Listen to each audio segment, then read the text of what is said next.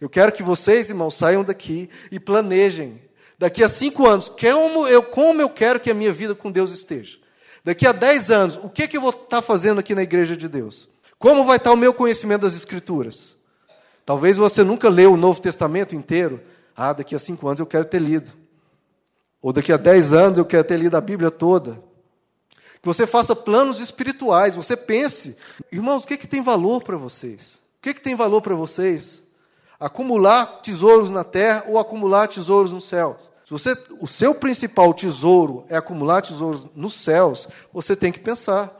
Eu quero alcançar esses objetivos, eu quero alcançar essas metas, eu quero servir mais a Deus, eu quero conhecer mais a Ele, eu quero estar crescendo como homem de Deus. Por que, muitas, por que irmãos, muitas pessoas não crescem? Se no seu trabalho, às vezes, por que no, seu tra no trabalho uma pessoa não cresceria? Porque ela não faz metas, ela não investe, ela não estuda, ela não se capacita, não é? Por isso que algumas pessoas ficam ali 5, 10 anos na, no mesmo emprego, no mesmo, na mesma posição ali na empresa, no, no trabalho. E a mesma coisa na questão espiritual. Muitas pessoas não crescem, irmãos. Passa 5, 10 anos e as pessoas estão no mesmo estágio, no mesmo conhecimento bíblico, na mesma forma de adoração. Porque não colocam metas. Não buscam, peraí, eu quero ser um homem de Deus, uma mulher de Deus, daqui a cinco anos, eu quero ser uma pessoa melhor em Deus. O que, que eu preciso fazer para alcançar isso? Se você quer passar num concurso lá de analista do TCU, de um procurador, alguma coisa, você fala: peraí, esse é o meu objetivo. O que, que eu preciso fazer para chegar até lá? Ah, eu preciso fazer um cursinho tal, preciso fazer um após, preciso fazer uma faculdade, preciso estudar tais livros, e aí você começa. Não adianta ficar pensando, eu quero, eu quero ser é, um analista do TCU, eu quero ser um procurador. Falar que quer não adianta absolutamente nada. Nada, não adianta, irmãos. Mesma coisa, se você. Eu quero servir na casa de Deus, eu quero conhecer mais a Deus, eu quero conhecer mais Escrituras.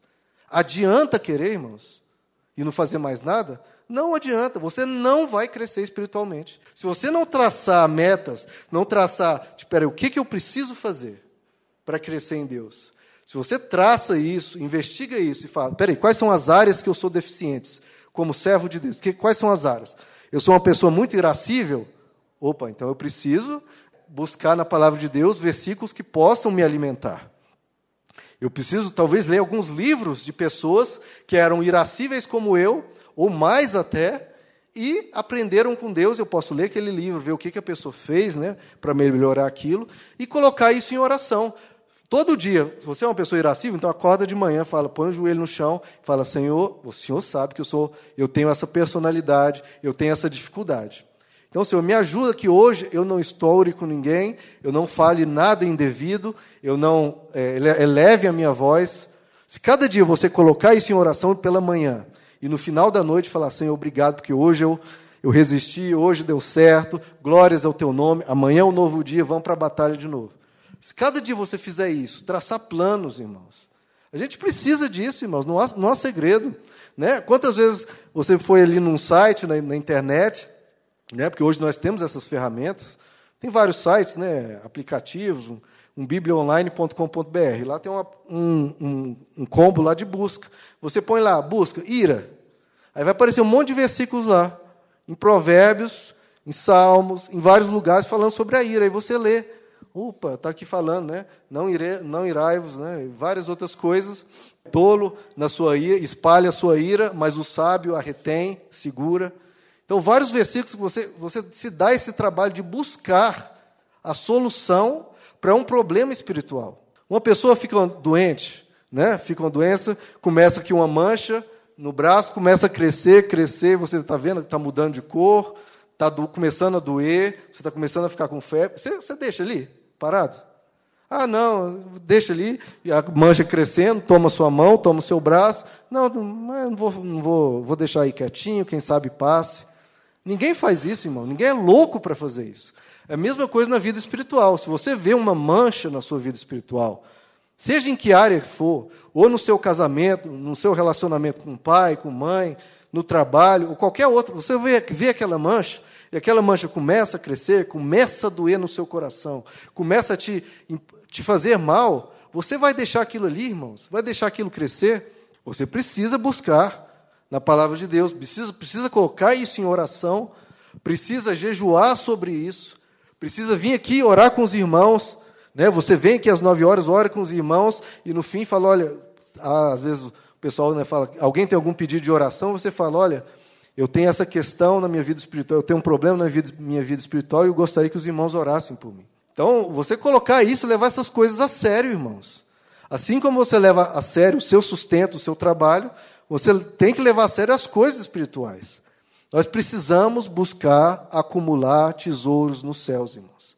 Buscar acumular tesouros nos céus. Veja, você vai viver aqui nessa terra 80, 100 anos, 120, talvez nenhum de nós chegue até lá. E você vai ter, vai ter um certo padrão de vida, em 80, 100 anos. Mas quando você for lá para cima, você vai passar a eternidade. São milhões, bilhões de anos. E qual padrão de vida você vai querer ter, vai querer ter lá? O que, que você vai querer chegar lá no céu e apresentar diante de Deus? Se você hoje fosse chamado hoje para chegar diante de Deus, você saindo aqui, tivesse um acidente, morresse, o que, que você ia apresentar diante de Deus? Né? Você ia falar, Senhor, eu fiz o quê? Que tesouro você acumulou no céu? Você precisa se perguntar isso, porque Jesus está falando isso para mim e para você. Acumulem tesouros nos céus. Acumulem. Esse é, é que tem que ser a nossa busca. Nós temos que ter as nossas finanças controladas, temos que ter aqui o nosso sustento. Eu não estou pregando contra isso. Eu estou pregando que o nosso foco não pode ser acumular isso, tem que ser acumular tesouros nos céus. Olha, tenha a sua poupança, junte o seu dinheiro para comprar um imóvel, né, fazer uma viagem, ter um carro, tudo bem. Mas se você faz isso da função da sua vida, viver atrás disso, você está se tornando uma pessoa pobre espiritualmente. Está entrando num ciclo vicioso que vai lhe dar bênçãos aqui na terra, mas não vai lhe dar bênçãos nos céus. Irmãos, o dinheiro, as riquezas, elas são para ser utilizadas, elas não podem ficar paradas. Jesus está falando contra essa questão de acumular. Que sentido? A pessoa que acumula, ela fica juntando aquilo, né, aquela montanha de coisas, sem nunca utilizar. E as nossas finanças, nossas riquezas, a gente tem que utilizar para o nosso bem, para o bem da nossa família, para o bem das outras pessoas, nós temos que fazer caridade e para o bem do reino de Deus.